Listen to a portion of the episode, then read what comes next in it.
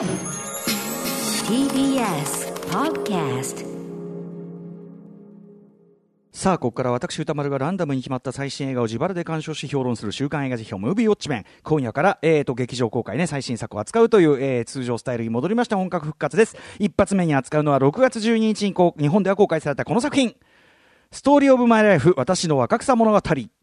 レディー・バードのグレタ・ガーウィグ監督が1868年に発表されたルイザ・メイ・オルコットの名作小説「若草物語リトル・ウィミン」ですね。を、えー、新たな視点で映画化19世紀のマサチューセッツ州を舞台に力強く生きる4姉妹の姿を描く、えー、出演はシアーシャ・ローナンエマ・ワトソンフローレンス・ピュー、えー、ティモシー・シャラメローラ・ダーンメリル・ストリープなど豪華キャストが集結ということでございます、えー、第92回アカデミー賞では作品賞をはじめ計6部門にノミネートされ衣装デザイン賞を受賞いたしました。ということで、えー、ストーリー・オブ・マイ・ライフ私の若草物語も見たよというリスナーの皆様、ウォッチメンからの監視報告、えー、メールでいただいております。感想ね、ありがとうございます。メールの量はとても多い。えー、久しぶりのね、えー、最新映画ウォッチメンというのもありますし、あと前評判非常に高い。まあ、あの、水曜パートナー日比真央子さんもね、生涯ベスト映画にあってしまったなんてね、早くから言ってたこともあってか、えー、注目度高く大量ということでございます。えー、賛否の比率は絶賛が9割。やはり女性からの投稿が多かったということです。えー、主な褒める意見は、女性としてどんな人生も否定しない描き方に涙した。オールタイムベスト。ラスト青春時代の終わりと孤独をかみしめながらある行動に打ち込む女王の姿に震えた。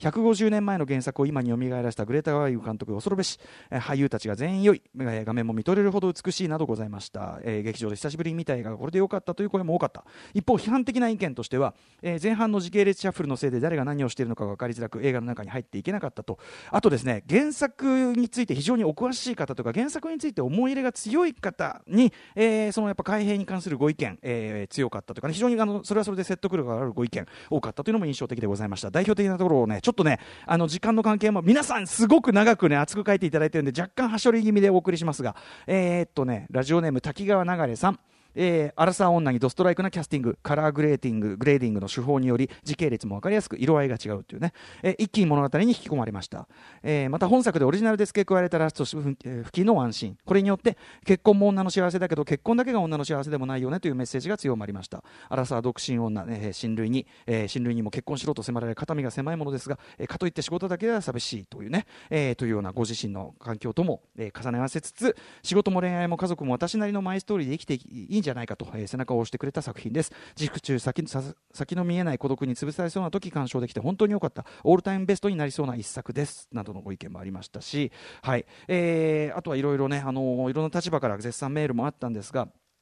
えー、あとね、例えば褒める意見、えー、ラジオネームまさやさん、こちら男性、えー、中学生の時に読んだオルコットの小説、若草物語が大好きで、えー、映画もね、えーと、いろんなバージョンね、これまでの映像化作品見てきましたと、えー、いう中ですが、今回の最新版が最高の出来でした。文句なしですというね、えー、ことでございます。今回のグレタ・カーウィグワンで目を見張ったのは脚色のうまさですということで、はい。まあ、後ほど私がね、えー、う解説とも重なるので、ここ走らせていただきますが、えー、グレタにはぜひ今後、劇中でも言及されるブロンテ姉妹の嵐が丘やジェーン・エア再映画化にも取り組んでほしいと思いますというようなご意見でございます。一方ですね、えーと、原作とそのね、えーと、以前の映画化とかいろんなものに思い入れがある方に若干批判的な意見も、えー、ありました、えーと、ちょっとこれも省略させてください。皆さん熱く書いていただいて本当にねあの勉強にもなりました、えー、ラジオネームこれは普通にバカ野郎さんでいいんですかね。バカ野郎さん、えー、と物心ついた時から原作の若草物語が大好きで数えきれないほど、えー、ある映像化作品も可能な限り見ています、えー、今回の映画もとても楽しみにしていました。しかし残念ながらどうも何かが違う。おかしい。なぜこうなったという感想でした。ということでございます、ざいます。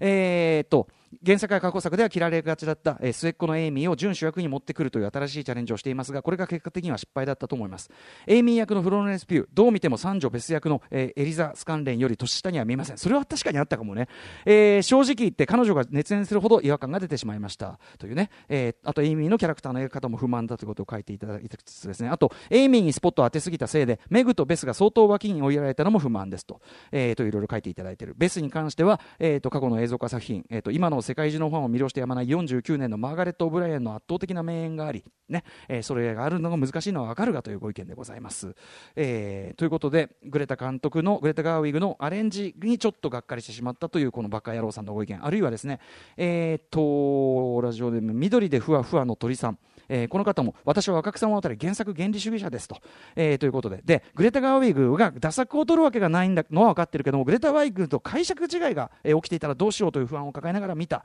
えーその結果、えーこの方の結論は今作マイ「ストーリー・オブ・マイ・ライフ」は残念ながら私の理想の実写若草物語ではありませんでした。というのも、えーあまりにも改変された要素が若草物語的ではなくオリジナルというにはあまりにその全てが若草物語だったためですというね。でも決して酷評したいわけではなく素晴らしい映画だと思っていますと、えー素晴新しい映画を見たからこその複雑な思いをどうか来ていただきたいということで。まず褒めてる点で言うと恐ろしいまでの原作の再現性ということで、えー、といろいろですねこう書いていただいてこの辺りは原作至上主義者も大納得という感じだみたいなんですけど、えーでですねえー、とだから原作と違いすぎる2点、えー、とこの方はそれぞれ、えー、と評価できる点と評価できない点というところに分けて書いていただいて、えー原作若草物語を映画に用いるにあたってはっきりと改悪だったと思う点、えーそれに関しては、えージョー、ローリー、エイミーの関係性についてもっと詳しく言えばジョーがローリーに対して恋愛感情を抱くというところです、まあ、これちょっと解釈によってちょっと僕は分かれるところもあるかなと思います。要するに、あのやっぱりプロポーズ受けておけばよかったって後悔するくだりのことを指されているんだと思いますが、まあ、この方の、ね、解釈でというか、まあ、そういうふうに取れなくももちろんない。あの恋愛感情を抱いているように、えーそれによって映画のテーマ性、えねえーというのが本来であればさまざまな愛の形が描かれている原作若草物語に対し映画「ストーリー・オブ・マイ・ライフ」で愛はすべて恋愛という一つの形に、えー起因されてしまっているのではないかと、えーこの映画の世界は友愛というものが存在しないジョーが一番嫌がったはずの恋愛至上主義結婚至上主義の世界のままになってしまっているのではないかという批判的ご指摘、えー一方でですね、えーと評価しているのは、えーとジョーのそのですね結婚というか、まあ、ラスト周りの改変について、えー書いていただこれは評価していただいております、えーこの作品は初めから出版社にいる、えー、とオルコットの分身としてのジョーが主人公の映画で私たちが見ていた若草物語の部分はその映画の長い劇中劇として登場する自伝的小説若草の物語という重箱構造だったのではないでしょうかという、えーメタフィクション的なというかね、えーことを指摘していただいています。ということで映画「ストーリー・オブ・マイ・ライフ」は若草物語そのものではない一つの独立した作品でありオルコットという素晴らしい作品家の残した物語をグレタが現代娯楽として蘇らせた映画として、えーこれからを生きる誰かの大切な一作になることを感じさせる温かい作品でしたということで原作からの改編にはちょっといろいろね、えー思いがありつつというアンビバレントな感想でも非常に勉強になる、えーメールでもございました皆さんありがとうございましたということで、ストーリー・オブ・マイ・ライフ、私の若草の物語、リトル・ウィミンですね。えー私も東方シネマズ六本木、東方シネマズ日比谷で、え2回見てまいりました。どちらも平日昼の回、えーコロナ対策間隔を空けモードでありましたが、特に後者、えーシネマズ日比谷の方はですね、女性を中心にかなり埋まっていて、まあ、評判の、これはあの間隔空けモードじゃなければさらに入っていっただろうなというふうに思わせる、えー劇場の雰囲気でした。えーということで、えー若草の物語の最新映画化版ということですけども、えーとまあ、何度となく映像化作品もされているルイザ・メイ・オルコットの小説が原作で、えーこれあの本物のオルコットさんのご家族、まあ、非常に敬虔なピューリタンにして当時、えーとしてはかなり進歩的革新的な思想を持ったご両親で、えー、とこの番組の関連でいうと今週火曜日、えー作家の池澤夏樹さんが、えー娘さんの春菜さんの推薦図書である「えー、とザリガニの鳴くところ」という小説にちょっと追加の解説として、えーヘンリー・デイビッド・ソローのね皆さんご存知の方も多いでしょう、えー、とウォールデン森の生活に連なるネイチャーライティングの系譜でもあるなんてことをおっしゃってましたよね。でこの、えー、とオルコットのご両親はですねこのソローとかあるいはエマーソンとかホーソーンとかですねマーガレット・フラーとかとも、えー超越主義というですね、まあ、当時の進歩的な思想運動を通じて非常に深い親交を持っていてそのさっき言った森の生活の舞台というのはまさにそのウォールデン池っていうのもマサチューセッツ州コンコード、まあ、今回の映画でも実際に現地で多くロケをしているということなんですけどそのコンコードにある、えーオルコット家からわずか数キロというご近所さんていうかもうみんなそのあのそえっ、とソロだのなんだのみんなご近所に住んでいるというねような感じだったということみたいですね。はい、ということで、まああのー非常に進歩的なですね考え方を持ったご家庭ということの反映もあって、えーこの若草の物語ですね。えー、と過去にも、えー、と繰り返し繰り返し映像化作品要するにその時代その時代の、えー女性のその生き方を問うようなですね作品として、まあ、毎回語り直されてきたわけなんですけども、えー、と面白いのは今回の最新若草物語、えー制作に名前を連ねている、えーエイミー・パスカルさんロビン・スイーコードさん、えーデニデニーズ・ディ・ノビさんというこの3人は、えー、と1994年の、えー、とウィノナ・ライダーがジョーを演じている1994年版の方でもそれぞれソニー・ピクチャーズの重役脚本制作として関わっていたという。つまりそのの前に一度若草の物語映画化をしているチームが25年後にいやもっと違う今にふさわしい語り方この作品原作からできるんじゃないかというふうに考えて動き出したのが今回の「ストーリー・オブ・マイ・ライフ」というね日本大のこの作品でもあるんですけど、えー、でということでですね、まあ、その2015年にそのエイミー・パスカルさんがソニーの共同会長の座から降りて、えー、パスカル・ピクチャーズというのを設立後すぐに着手したのがこの企画と。で、えー、のさっき言ったそのデニーズ、えー、デニース・ディ・ノビさんというね、えー、とプロデューサーの方が、えーとまあ、グレタ・ガーウィグ、まあ、かつてはマンブル・コア・ムーブメントのミューズとしてね非常にこう出てきた人ですけど、えー、グレタ・ガーウィグの特にあのフランシス・ハーというね、はいえー、ノア・バンバックの、ね、作品ありますけどフランシス・ハーの、えーと、脚本を読んでピンときてで実際そのグレタ・ガーウィグ自身会ってみたら、えー、原作小説の大ファンで映画用の脚色にも、まあ、おそらく今回の出来上がったこれとでしょうね。あの非常に明確なビジョンを持っていたのでまずはその脚本をグレタ・ガーウィグが書くことになりそしてそうこうするうちにグレタ・ガーウィグ、えー、同時に脚本監督を務めた「レディー・バード」2017年のこれも本当にすごい作品でしたけど、えー、これでまあ非常に高い評価を得たことでじゃあ監督もよろしくということでグレタ・ガーウィグがやることになった。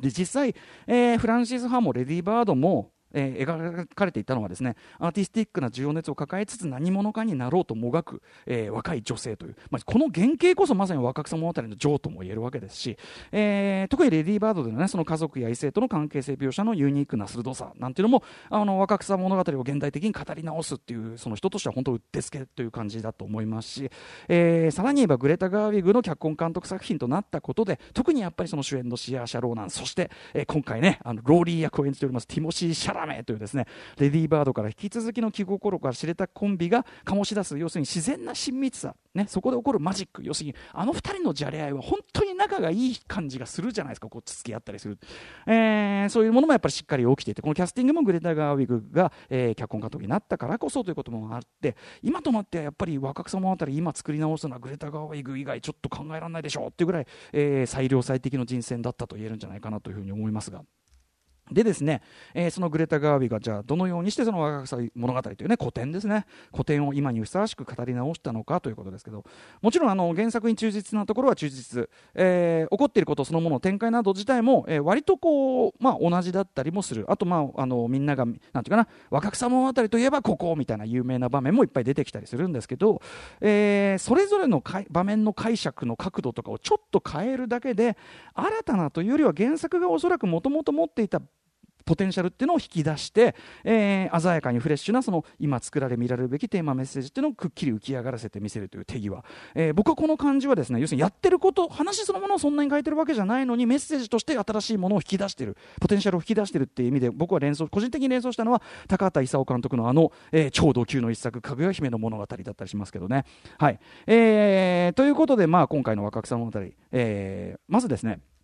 構成が独特というかね技ありなところですね、えー、これまでの映像化作品っていうのが、まあ、原作小説の、まあ、1作目というかね、はい。えー、を中心に冒頭のそのクリスマスのエピソードから順に最後は、えー、ジョーがですね主人公のジョーが、えー、いろいろあってお相手を見つけるというね、えー、俗若草物語のオチに着地するという、まあ、基本的にストレートにお話をなぞっていくなぞりそして、まあ、ジョーのジョーがお相手を見つけるというところに着地していくという作りが多かったのに対して、えー、今回の「ストーリー・オブ・マイ・ライフ」えー、基本となるですね今の時勢要するに劇中の今という時勢はですね、えー、姉妹たちがすでに家を出たりしてバラバラになった状態、えー、原作でいうと族の途中ぐらいからの話。これが劇中における一応の現在の時勢ということになってる。で、えー、そうしたその姉妹たちのすでにその、えー、牧歌的な子供時代はもう終わり。要するに一巻のね一巻目の時代は終わってそれぞれに厳しい現実と直面しつつある今の地点から、えー、これ単純な回想というよりは後にその女王によって書かれることになる。つまりまあオルコットによって書かれることになる若草物語1巻目。その元となるその7年前の家族のエピソードが、えー、現在との対比でその都度こう連想に導かれるように並行して語られていくと、まあ、あたかもその女王による過去の物語化ということかな。過去にあったことを女王がその脳内で物語化していくプロセスとして見ていく感じ、えー、要は今と、えー、今要するに続若草物語のパートと7年前、えー、一応1作目の、若草物語パートが交互に進行していくという作り。で、えー、2つの時勢は先ほどのメールにもあった通り現在が厳しい現実を表すかのように冷たいちょっと青みがかったような色調などに対して、えー、7年前暖かな子供時代は色合いも暖色が強めノスタルジックな画調というふうになっていると、えー、これはあのオリビア・サイス作品などをねいっぱい手掛けているより、えーと、よりくるそうさんというねえーと、撮影監督の手による非常に美しいフィルム撮影もあって非常にこう描き分けられていくという感じですね。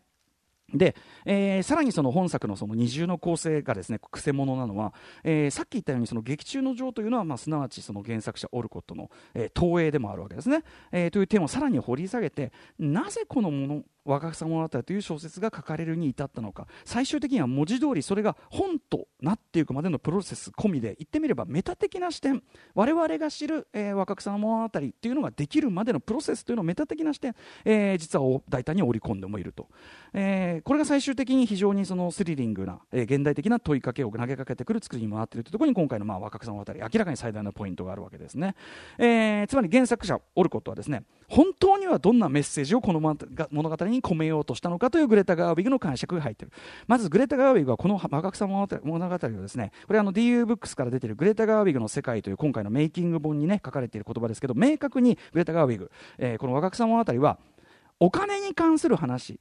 女性がお金を稼ぐのはなぜこれほど難しいのかという本というふうに明確に定義して見せています。えー、解釈して見せています。女性の生き方が要するに制限抑圧されているというのはそもそも職業選択の、えー、幅含め経済的な可能性が閉ざされているからだということ、えー、とことこと直結しているんだということを言っている、えー、だから、えー、できればその経済力がある男性との結婚というのが唯一にして最良のゴールということになってしまうのだと。つまり女性にはそれしか選択肢が許されない。というかそういうふうに思い込まされているからだというような世界認識ですね。でぶっちゃけこれ2020年現在のまあ世界もしくは日本社会でもまあ情けない話ですが全然ちょっと通じてしまっているものが問題でもあると、えー、で本作におけるその主人公女王はその冒頭からそのですね、えー、その不愉快な現実に直面し戦い続けているということですね、まあ、出版社のドアを前にこれからその向こうの世界、まあ、男性がわーっとこういる世界とですね戦うんだという気負いと緊張をみなぎらせた、えー、その女王の背中をですね捉えたこのファーストショット。これがいいですファーストショットがいいですね。こうね。これから舞台に上がるという手前のような背中ぐっときてしまう。でその出版社の中に入るとこうダッシュウッド氏というね、まあ、その出版社の編集長というか社長というか、えー、これトレイシー・レッツさん、ね、あの最近だとフォあのフォード VS フェラーリのフォードフォード社長役ですけど、えー、がまあこうかっこつきです。アドバイスする。女性のキャラクターを出すならラストは結婚するか死ぬかしかないっていう、え、思わずジョー思わずえってこう聞き返すようなこと言ってる、まあ、そういう女性にとっては抑圧的差別的であることが、まあ、今以上に当たり前の常識であった19世紀後半ということなんですけど、えー、とにかくそんな感じでシアーシャ・ローナンまあシアーシャ・ローナンが素晴らしく快活に演じるこの、えー、主人公ジョーはですね、まあ、ニューヨークでそういうまあいろんなこう壁とか偏見とかと向かい合いつつ作家修行中、えー、でその頃フローレンス・ピュー演じる四女エイミーはですねこれちなみに、えっと、エイミーとメリル・ストリープ、え、演じるこのマーチおばさん。このマーチおばさんのメリル・ストリープが演じるバランスが僕素晴らしいと思ってて、えー、同役史上最も厚みのある人物として僕演じられてると思う。つまり金持ち男と結婚するのが、ね、女性の唯一にして最良の幸せっていう彼女の持論みたいなの信念みたいなのもさっき言ったようなその社会の、えー、現実不公正に対するある種の定感として行き着かざるを得ないものだったというバランスで今回僕メリル・ストリープ演じてると思うんですよね。で同様にエイミーも過去作とは違って要するに彼女なりに現実の中で自分が生き方、えー、もしくは幸せを見つけとようと、まあ、彼女なりにもがいてる人っていうかこの条件の中でベストを尽くそうとしている人っていう風なバランスになってて僕はこの2者のバランスはすごく僕は過去最高に、まあ、現代的というか好ましいという風に思ってるんですけど、えー、とにかくそのおばさんとですね、まあ、絵の修行中という名目の、まあ、婚活ですね。婚活中に、えー、幼なじみのローリーとばったり再会するエイミー。でこれ演じてるのはもちろんティモシー・シャラメというねまあ、日比さんならずともよだれ必至。確かにグレタ・ガーウィグがティモシー・シャラメのベストな角度を捉える名手であるというのは間違いない。特にシアーシャ・ローナン演じるジョーとの、まあ、さっきも言いましたけど本当に気心が知れてる者同士しか出せないバイブスじゃれ合い感、えー、これは若須賀物語特にまあその7年前パート要するに少年少女時代の2人ジョーとローリーのですね、まあ、要はジョーとローリーというのは男女が入れ替わった相性でもあるわけですけどこの2人のまさしくソウルメイトぶり対ぶりというかね、えー、というのを非常にですね過去最高に際立ててるこの2人を見てるだけで何かこういい感じになるというねベストに、えー、でベストを交換してたりとかね。あとあの出会いとなるの舞踏会でのあのねあの柱の影をこうふっとこうゲーム的に避けて踊るダンスという非常に映画的な見せ場にしてるところもいいアレンジだというふうに思いましたし、まあ、彼らのそのいいバイブスが出てるからこそ、えー、彼らが後にその道を沸かすことになるその場面が、えー、というね、まあ、すでに彼女彼らが別れることは冒頭からさっきの構造上明らかにされてるので、えー、まさにその、えー、無邪気な少年時代の完全な終わりっていうのを突きつけられるようで非常に悲悲しいという感じじゃないかと思います。はいえー、まあ、要するに今回のジョーはそういうその少年少女時代との完全な子供時代との決別っていうところをまず恐れてそれを実際に本を書いて総括するまではそれがなかなかできずにいるというバランスだから僕はローリーに対する未練も子供時代的なるものへの未練というふうに僕は解釈してた恋愛というよりは、えー、というふうに僕は解釈した感じもあるんですが。で一方、エマ・ワトソン演じるその長女メグですね、メグさん、えー、最もリアルな結婚の現実、つまりその貧困というのに直面、えー、したりもするということですよね。はいえー、これもね、その過去との対比が本当に切なかったりもしますし、え、そして三女ベスがですね、まああのローレンス氏との交流がすごくね、あの切ないみたいなもともとある話ですけど、今回で言えば、例えば、ジョーの視点から見た、え、ベスがベッドにいないからの、その開花に降りてみるとの、そのですね、現在と7年前のその、えーと、映画的なですね、その絵で見せるその落差、のその物語の語り口みたいなグレタ・ガービー本当に映画的にすごく見事にできていると思いますし。あとはもちろんローラ・ダンの、ね、お母さん役がすごくいいその怒りの正義をめぐる対話とその後ある視線を交わす瞬間とかもすごく良かったりしますが一番アレンジされているのは、えー、ニューヨークでジョーと親しくなるフレデリック・ペア教授、えー、ベア教授と,、えーと、もともとはドイツ系のおっさんという設定だったのが今回普通に2枚目フランス人。もともとこのキャラクターはオルコットが人に送った手紙の中でジョーは要するに文字通り結婚しないであるべきだというところに対してこの要望が強くてファンからの要望が強くて結婚させる。それであえてミスマッチなキャラクターを持ってくると。要するにオルコットの一種の抵抗のの後でもあったわけです。このキャラクターは。でオルコット本人は生涯独身を貫いていたので何を良しとしていったかというのは明快なわけですね。なのでそれを本作ではグレタ・ガーウィグ曰く要するにテモシー・シャラメのローリーに対してあまりにもその見劣りするような人であってってほしくないということからの、まあえー、キャスティングというね、えー、こともあったりする一方で同時にさっき言ったように女性の生き方を制限するような、まあ、恋愛結婚至上主義それに対する、えー、それを裏付けている社会のシステムに対してですね今作では実際に書かれ出版された若草物語とその物語、えー、そしてオルコットがそのためにどう戦ったのかというメタ構造で痛烈な現代のそのフェミニズム視点での批評を加えてみせるということです、えー、なので終盤、えー、現在と過去現実とフィクションがトリッキーに行きつつそれが本当に本としてつまりその世界に向けたメッセージとして結実していくその一点に向けてそのフィクションと現実過去と現在が一点に集約されていくという作りここが本当にスリリングだったりします、はい、あとはねあの彼ら彼女が開く学校が共学にされてたりというブラッシュアップもありつつ冒頭に出るクレジット現実が辛いから私は楽しい話を書くというオルコットの言葉と最後に世界へのメッセージたる本を抱えながらちょっと厳しい目線で窓の外の世界を見つめるあのジョーの視線。これ完全に対になってる。それはグレタ・ガワイズはじめ世界中の女性クリエイターたちの原点となるその姿勢であり目線であるというそういう着地でもあるわけです。なのでこれ日本のタイトル確かに言えてみよう。私の若草物語、えー、先ほどのね原作、えー、が好きだという方のメールも批判も分かりますが、えー、このグレタ・ガービグのその現代的再解釈という意味ではこれは見事な作りといったところじゃないでしょうか。もちろん美術衣装が目に美しいみたいな話もありますがすいません時間です。来てしまいました、えー、語り尽くせないところもありますがもう語りいろんな面から語り尽くしがいがある、えー、これはなかなかのすごいレベルの最新若草物語ではないでしょうか。ぜひ劇場でウォッチしてください。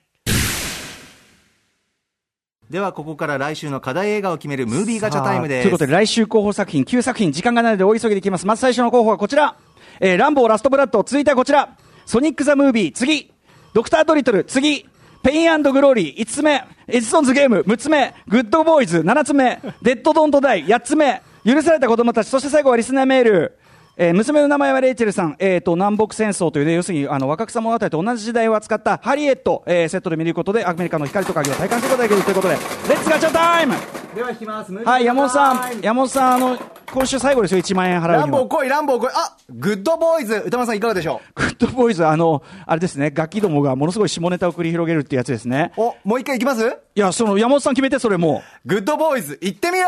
う！なんだい。すごいねあの、リトルウィメンに次いでの続くのがグッドボーイズというね。うまいんだかなんだかよくわかんないみたいな。はい。えー、ということで、もうこのグッドボーイズ見たという方、えー、ぜひぜひメールを送ってください。えー、ということで、週刊映画辞表、ムービーウォッチメンでございました。この後は TJO さん登場。え